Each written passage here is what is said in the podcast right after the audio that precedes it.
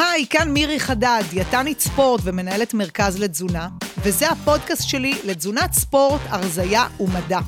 אני הולכת לנפץ לכם הרבה מיתוסים ובולשיט שאתם קוראים או רואים ברשת, ולתת לכם את המידע המקצועי והמדעי אשר ישפר לכם את התזונה ואת איכות החיים שלכם.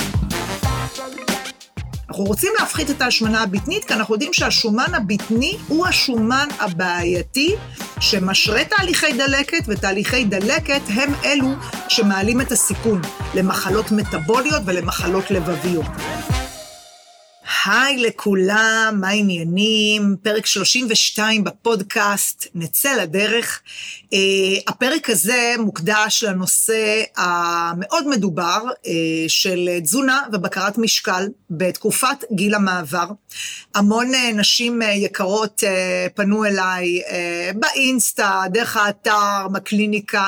מירי, תקליטי לנו בבקשה גם פרק הקשור ללמה אני משמינה כל כך בתקופת הגיל הזו. הזו, מהי הדיאטה המומלצת, איך אני יכולה להתמודד עם ההשמנה הבטנית.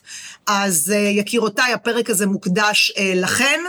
ולטובתכם, הגברים פה בחבורה ששומעים את הפרק הזה, קודם כל תשמעו אותו בכיף אה, לטובת אה, בת הזוג שלכם אה, ולטובת כל הנשים היקרות אה, אה, שלכם אה, בחיים.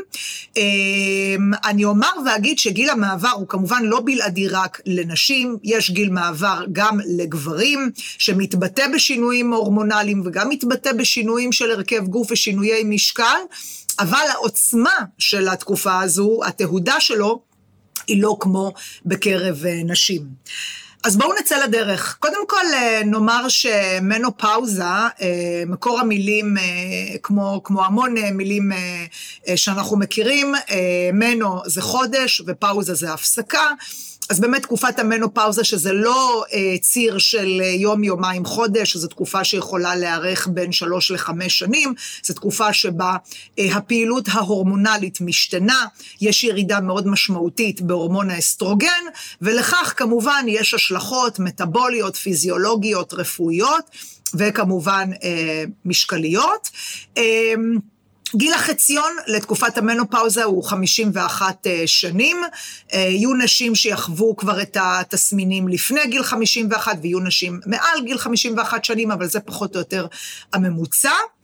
אה, אז כפי שאמרתי, בתקופה זו יש ירידה משמעותית בהורמון האסטרוגן, ויש למעשה שינוע, כן, שינוע של תאי השומן מהשמנה אה, גנואידית להשמנה אנדרואידית, זאת אומרת שבהשמנה גנואידית יש ריכוז של תאי שומן באזור היריחיים והישבן, ובהשמנה אנדרואידית שיש יותר השמנה בטנית, כלומר תאי השומן ממש מה שנקרא מטיילים להם מפלג גוף תחתון לפלג גוף עליון, וכתוצאה מכך נשים מתעוררות, מה שנקרא בבוקר, ובאמת אה, פתאום שמות לב.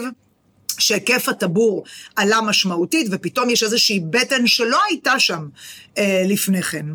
כתוצאה מירידה ברמת הורמון האסטרוגן, יש גם ירידה בחילוף החומרים הבסיסי, RMR, כתוצאה מכך ירידה בהוצאה הקלורית היומית, מה שאומר שיום אחד מתעוררים בבוקר, ואם אני רוצה לשמור על אותו משקל, אני נדרשת לאכול פחות קלוריות. כמה פחות? משתנה כמובן בין אישה לאישה, משתנה בעוד אה, פקטורים. שקשורים לתנועה ו- ו- ולהרגלי האכילה, אבל צריך לאכול פחות קלוריות כדי לשמור על אותו משקל. עכשיו, יהיו נשים שיחוו עלייה של אה, אה, קילוגרם במשקל, חצי קילוגרם, שני קילוגרם, שזאת כמובן, אגב, עלייה לא משמעותית, אוקיי? עלייה, נקרא לזה, שלא תשנה את החיים.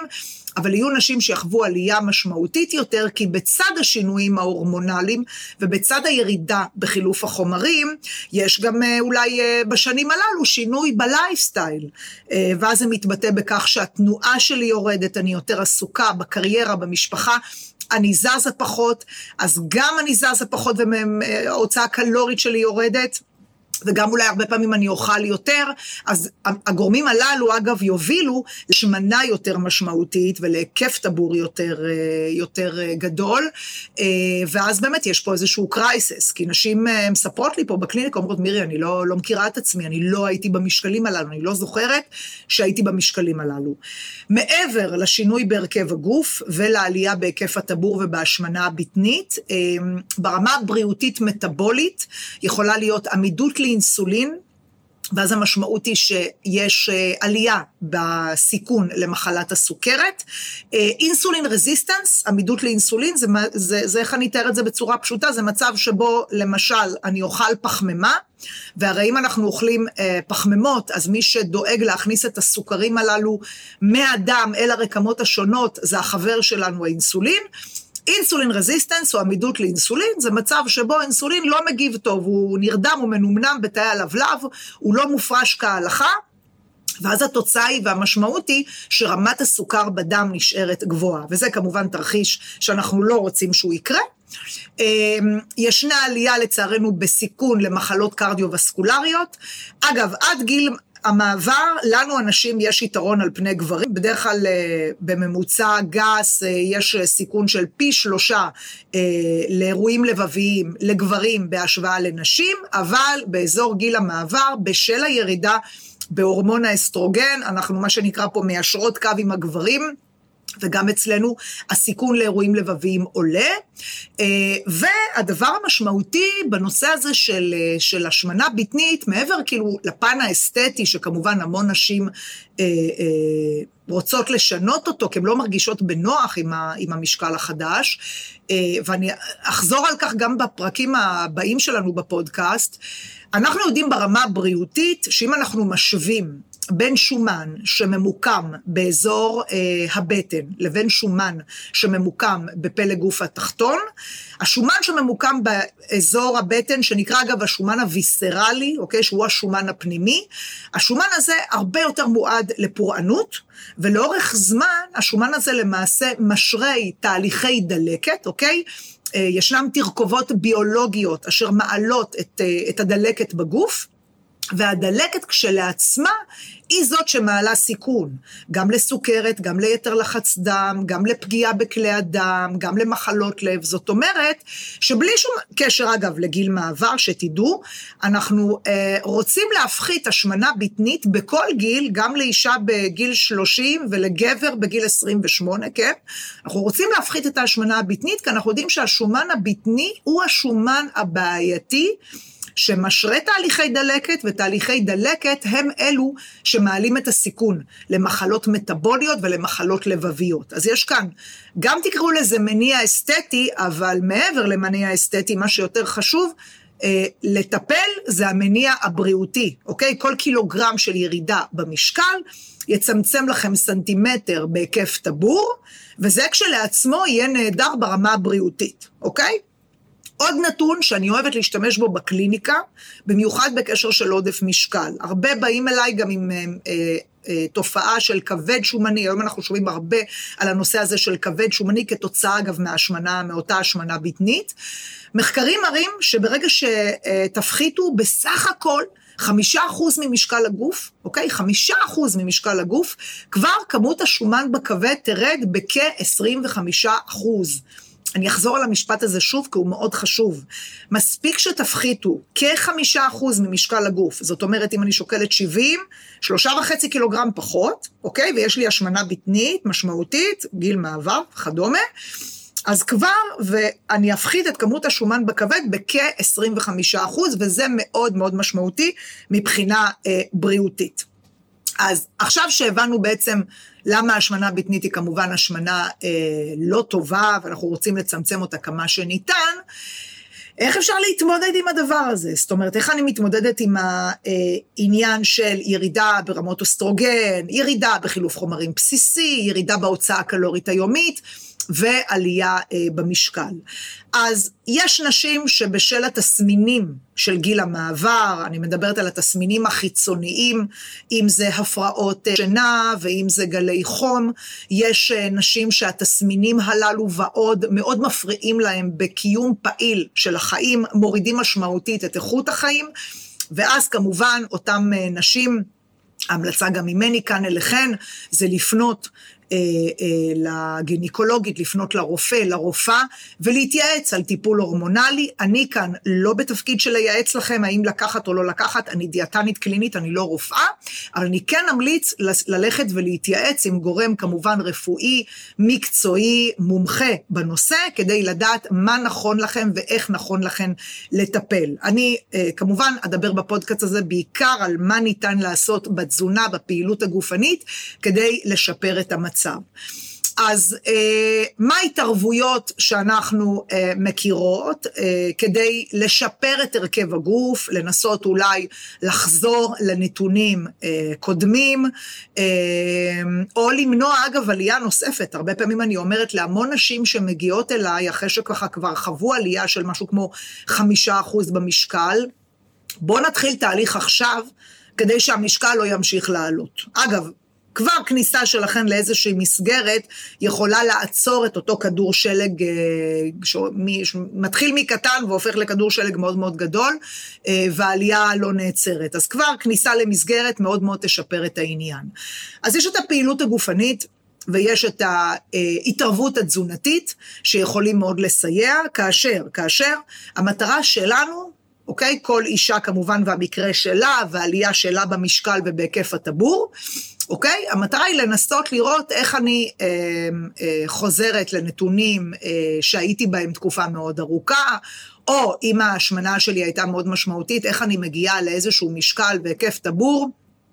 שנוח לי להיות בהם, אוקיי? שאני מרגישה איתם בנוח, בטוב, בכיף, וגם אני אגיד שתוך כדי שאיכות החיים שלי לא מאוד מאוד נפגעת, כי אני אדבר בהמשך גם על פרוטוקולים מאוד מאוד קיצוניים אה, בתקופה הזו, שבטח מבחינת תוצאות יכולים להוביל לתוצאות משקליות מאוד משמעותיות וירידה מאוד משמעותית במשקל, אבל יש אה, בכך גם סיכונים בריאותיים ופגיעה באיכות חיים, אז צריך למצוא כאן איזושהי נקודת איזון. אז אני רוצה לדבר, לפני שאני אדבר אולי, אני לא אדבר איתכם כיום פה על מה לאכול, כי מה לאכול לכולם זה, זה המסרים הם אותם מסרים, ההבדלים כמובן יהיו הכמויות. אמ, אני רוצה רגע להתעכב על הנושא האנרגטי, אוקיי? תדמיינו שיש לכם עוגה, והעוגה הזו בעצם מתקצבת לכם את ההוצאה הקלורית השונה אה, שלכם ביום-יום, אוקיי? הפרוסה המשמעותית ביותר היא חילוף החומרים הבסיסי, זה בעצם כל הקלוריות שהגוף אה, צריך לתפקוד התקין של הכבד, של הלב, של השרירים, אוקיי? של הכליות, של המוח. אוקיי? כל האיברים הפנימיים שלנו הרי זוללים קלוריות, הם צריכים, הם צריכים, הם צריכים, לוקחים את הסוכר, הם, לוק, מפיקים ממנו ATP, מפיקים אנרגיה ומשתמשים. מוח הוא זללן גלוקוז מאוד, אה, מאוד ידוע, שרירים צורכים גלוקוז. אז הפרוסה הנכבדת של העוגה זה חילוף החומרים הבסיסי, והפרוסה הזאת, שוב, בתקופת גיל המעבר, היא זאת שעוברת שינוי אצל חלק מיותר משמעותי, אצל חלק פחות, אבל ללא ספק, ללא ספק, חילוף החומרים הבסיסי עובר כאן איזשהו שינוי כתוצאה מירידה ברמות האסטרוגן, וכתוצאה מכך יש ירידה בהוצאה הקלורית היומית. עכשיו, למה הפרוסה הזאת היא משמעותית?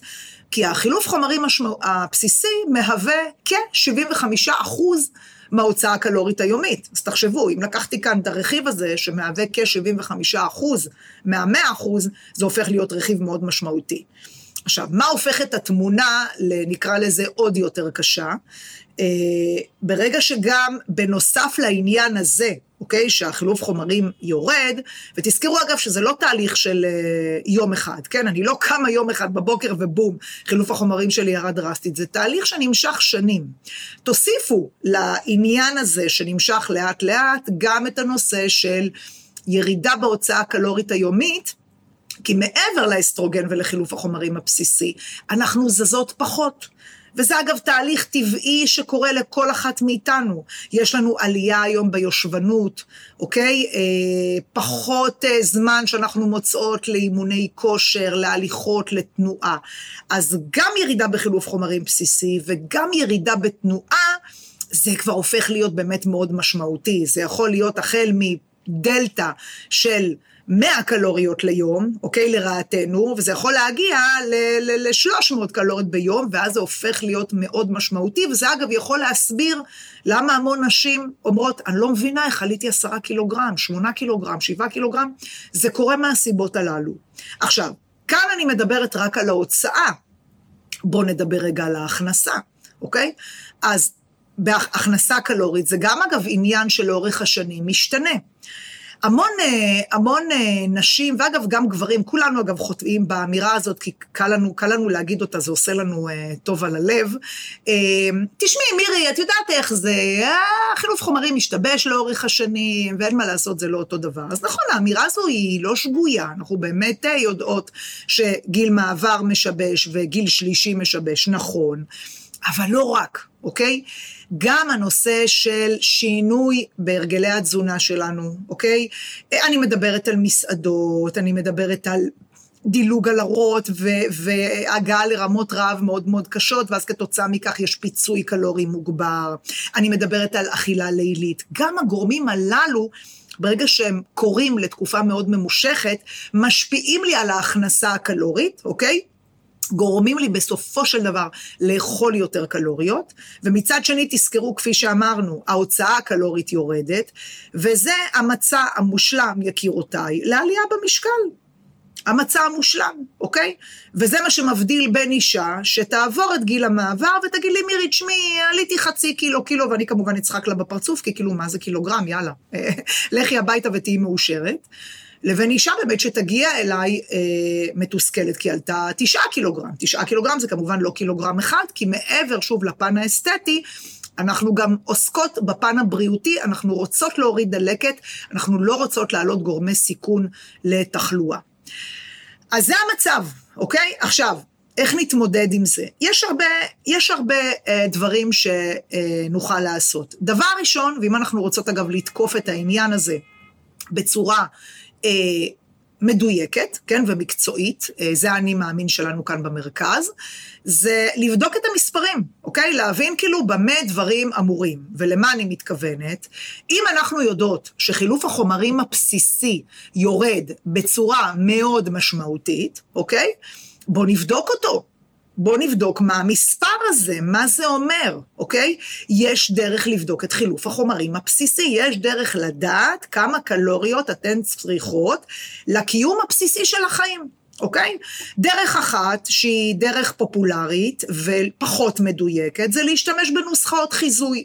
אה, אגב, גם אצלי באתר, כנסו לאתר שלי, תרשמו מירי חדד דיאטנית בגוגל, ויש לכם מחשבון קלוריות, אתם יכולים להזין שם את הנתונים, גובה, משקל, רמת פעילות וכו' וכו', והמחשבון יגיד לכם כמה קלות ביום אתם צריכות לאכול. יש נוסחאות קצת יותר מדויקות, אוקיי? אבל זה משהו שבאמת כולנו יכולים לעשות. זה גם לא עולה כסף, וזה יכול לתת לנו איזשהו אומדן, אוקיי? איזשהו אומדן לכמה קלות ביום אני צריכה לאכול. אם אתם רוצות לתקוף את זה בצורה יותר מדויקת, יש מכונים, אוקיי? יש מכונים שמפוזרים בכל הארץ, כולל אגב בקליניקות של דיאטניות, גם במרכז שלנו כאן בתל אביב זה קיים, וניתן לבדוק את חילוף החומרים בצורה ממש מדויקת. כלומר, אפשר ממש לדעת כמה קלוריות את מבזבזת ביום. לחילוף החומרים הבסיסי שלך. עכשיו, למה הבדיקה, הרבה פעמים שואלים אותי, מירי, ומה, למה צריכה לעשות את הבדיקה הזאת? את צריכה לעשות את הבדיקה הזאת, כי דרך הבדיקה הזאת אני יכולה לדעת איך מתקדמים מפה. איזה תפריט אני בונה לך, כמה קלוריות אני משלבת בתפריט.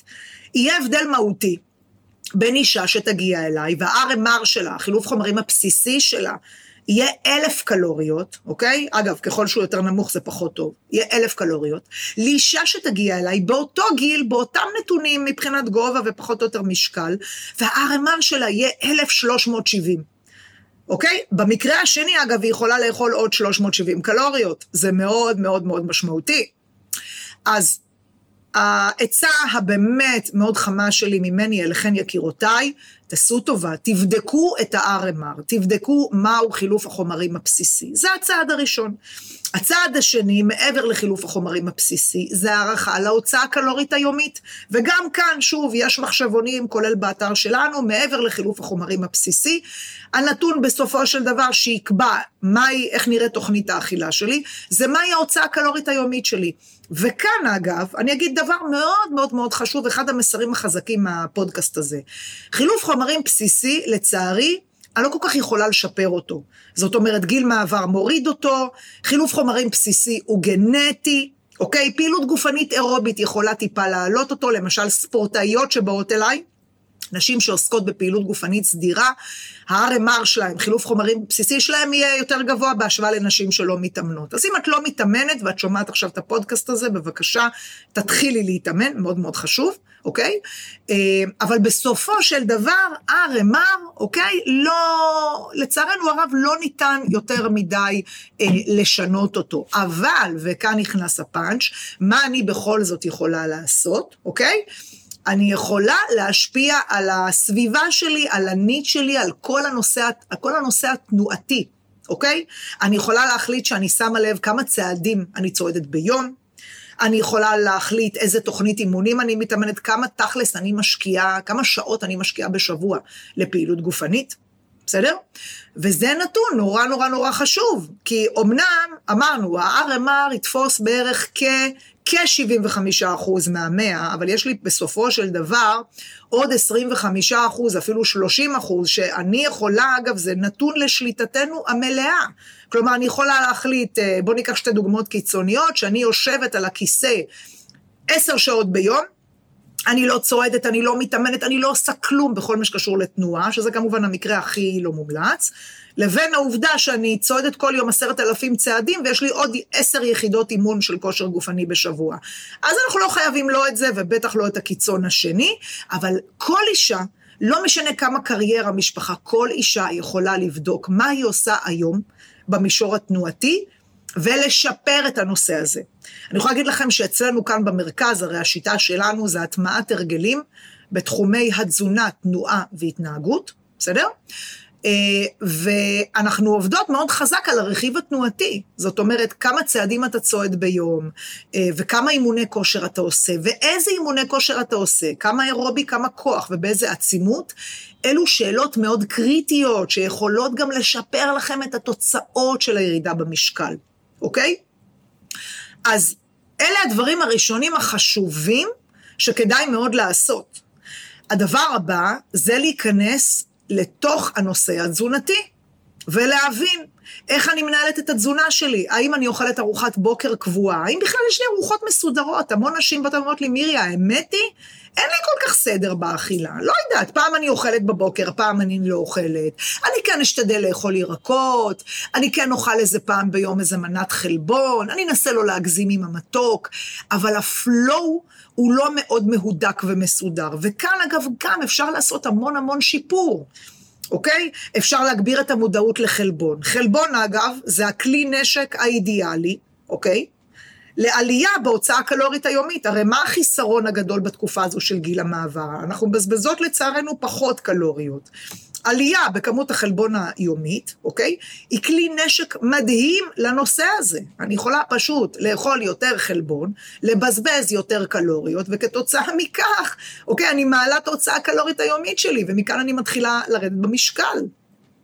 אז בקרת ארוחות, ניהול יותר הדוק של האכילה, אכילת ארוחת בוקר, בעיניי זה אגב גם מאוד מאוד חשוב, אוקיי?